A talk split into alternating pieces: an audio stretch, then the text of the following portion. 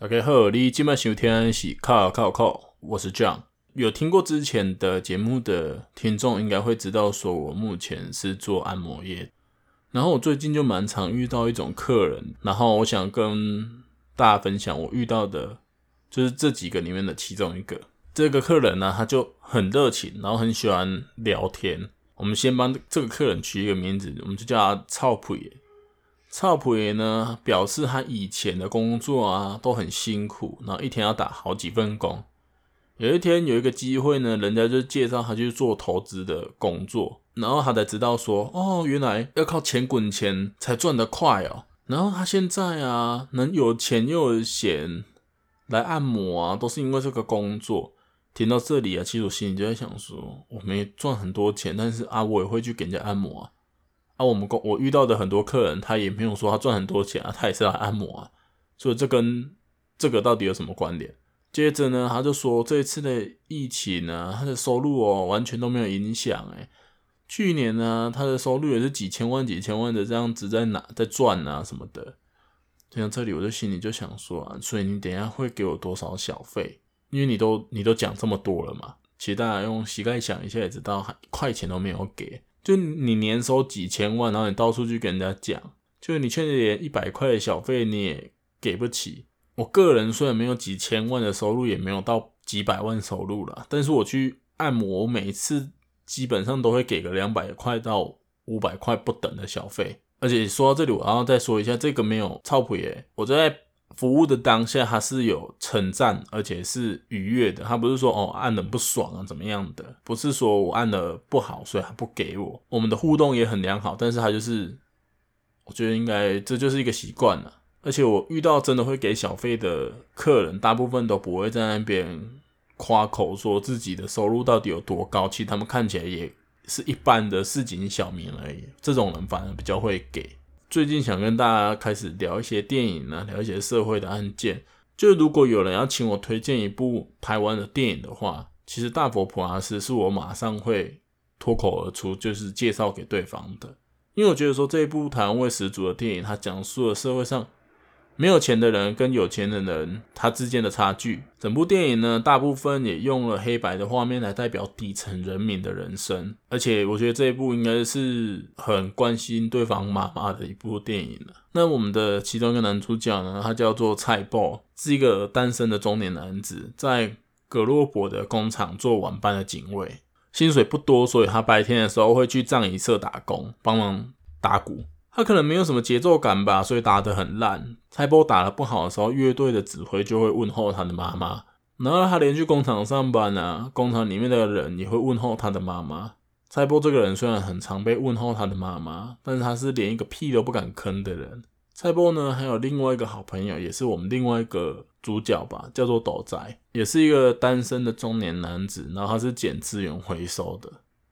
常常晚上收垃圾收完的时候，他就会去菜脯上班的警卫室里面跟他一起看电视，然后拿一些超商丢弃的过期食品在那边边吃边聊天。这天呢，斗仔去找菜脯的时候，发现警卫室的电视坏掉了。在聊天的过程当中呢，他们聊到说现在的新闻都是一些行车记录器，斗仔就突然想到说，叫菜脯去拿他老板 K 文档的行车记录器。想看看平常 Kevin 当然都是去哪里风流。说到这里呢，我们就要稍微介绍一下葛洛伯的老板黄启文，大家都叫他 K 文档。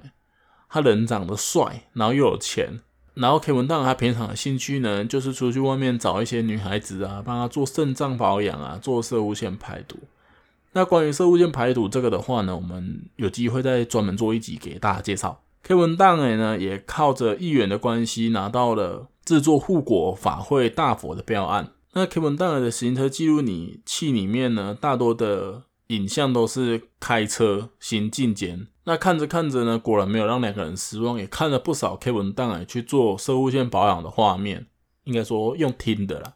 又有一次呢，两人又有一次两个人在看行车记录器的时候，看到了 K 文档杀人之后，把尸体藏在中空的大佛里面。嗯偷看行车记录器的事情呢，其实 K 文档也都知道。后来 K 文档诶也找了蔡波聊天，在对话里面呢，隐约的让蔡波知道说，你们其实看行车记录器的事情我都知道。但是过没多久呢，斗宅就因为酒驾车祸死了。奇怪的是，认识斗宅的人都知道他从来不喝酒。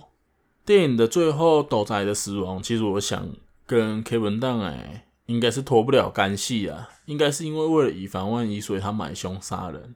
既然说要买凶杀人，我觉得我就来分享一一起社会上有买凶杀人的案件。在二零一六年发生一起员警被人当街枪杀的案件，死亡的这位员警呢，是嘉义市警局保安队兼霹雳助教的林进忠。死亡的地点在妻子开的艺品店前面，遭人埋伏枪杀，凶器是一把散弹枪。林敬忠身中三枪后失血过多，不治身亡。没过多久，刘瑞堂就被警方抓到，并表示自己是为了四万元的桧木聚宝盆痛下杀手。但是警方不相信，并检查死者林敬忠手机时，发现一个女子的裸照，并发现这位女子就是嘉义竹崎乡的乡长夫人。那决定将侦办方向转为情杀的方向。嘉义竹崎乡的乡长呢，绰号叫狗嘎。本名王坤宏，曾经是嘉义角头，出狱后转而从政，三届的乡长，在是在地的知名人物。但乡长跟乡长夫人的感情不好，乡长夫人怀疑乡长在外面有私生子，就找了青梅竹马的朋友林敬忠来帮忙调查。所以两个人越走越近，最后调查到床上去了。后来乡长夫人跟乡长离婚后，就跟已婚的林敬忠发展出不伦恋。这段不伦恋并没有人知道，但乡长想跟前妻重修旧好，就找人调查，结果发现林敬忠竟然在跟自己的前妻交往。乡长跟林敬忠从小就认识，所以无法接受自己的好友竟然跟自己的前妻在交往，愤而买凶杀人。乡长找了当时在狱中认识的刘瑞堂，花两百万请他当枪手，在林进忠的告别式上高挂乡长送的挽联，并乡长是当时的丧礼的点主官。点主官的意思就是说，把亡魂引入神主牌的人。家属当下呢，还向乡长鞠躬致意，并不知道眼前就是命案的主谋。案发一个月后，乡长就把前妻娶回家了。后来，乡长跟刘瑞堂被判了无期徒刑。最后以两千五百万跟家属达成和解，二审的时候改判乡长十五年半定谳。其实，在现实社会中，这样的事情好像真是不少。像像馆长被开枪的案件的枪手，跟目前被逮捕的保和会成员，死都不说出幕后的人到底是谁。所以，我想幕后这个人是真的很不简单的。今天像馆长这么有名气的网红，检警都这么大动作在调查，都还抓不到幕后的主谋。那如果说今天发生在像我这样的市井小民上，会查得到吗？我其实是疑疑惑的。今天就跟大家分享到这里，大家拜拜。